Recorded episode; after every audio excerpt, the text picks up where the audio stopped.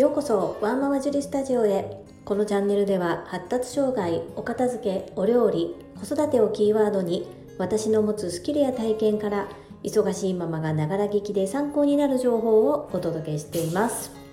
本日のテーマは半分成功半分失敗プレゼン資料作成についてです。最後までお付き合いよろしくお願いいたします。第64回目の放送で今サラリーマンとしてお仕事させていただいている会社で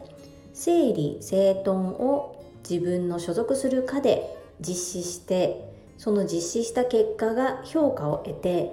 支店全体にそのノウハウを伝えられるようなプレゼン資料を作ってほしいという依頼をいただいて合間合間の時間で作成しているというお話をさせていただきました。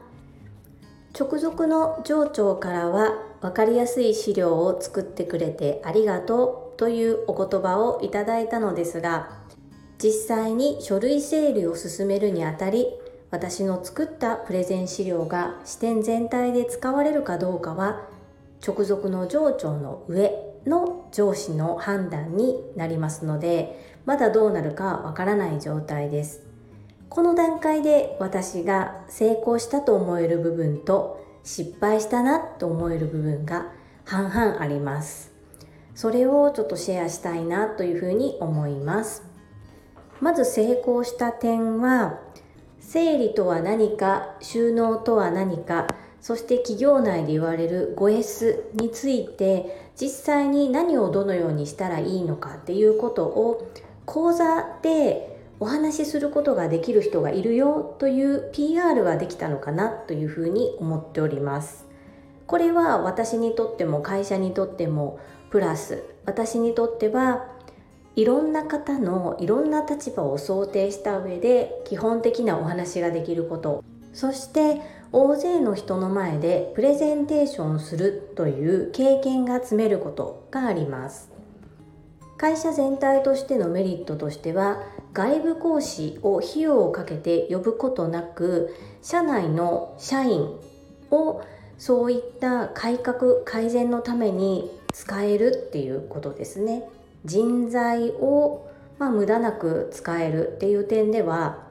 まあ効果的なのかなというふうに思います。ただこの点で少しデメリットもありまして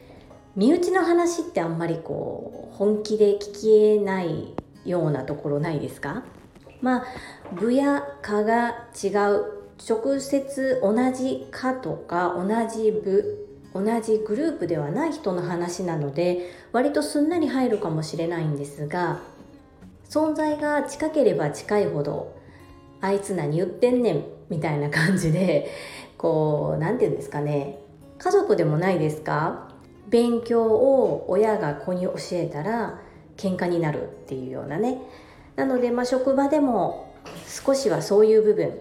特に、まあ、私より目上の方そして女性はそういう目で見る方がいるのではないかな。これ偏見でもなく実際にそういう目に私が会ってきたのでまあそういう部分はあるだろうな、まあ、そこは少し外部講師をお招きするよりは社内で賄う時のデメリットであるかなというふうに思います。ただ今回はトップダウン会社の上から組織的に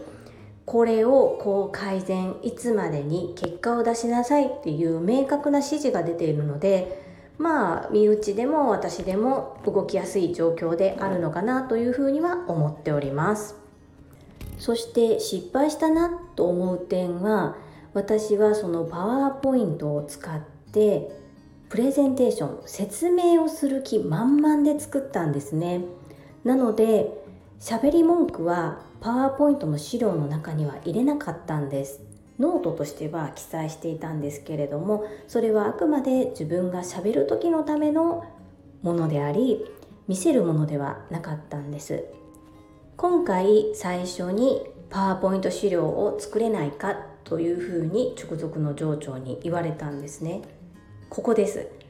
パワーポイントの資料を作れないか。この質問だったのでパワーポイントの資料だけで分かるものを作るべきだったんですね。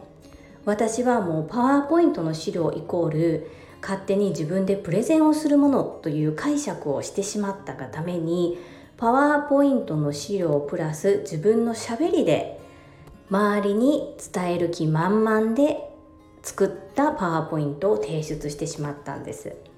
ですが一旦はそのパワーポイントの資料だけで判定されるんですね。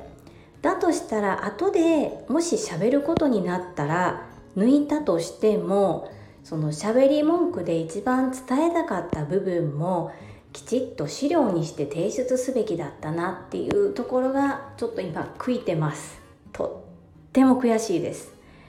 ですがこれは提出してみるまでわからなかったというか私がちゃんと上司の指示をきちっと言葉のまま受け止めることができず勝手な自分の解釈を入れて飲み込んでしまっていたというところが本当に反省するべき点です。今までこういう経験がなかったから、まあ、これも失敗もいい経験として受け止めたいと思っております。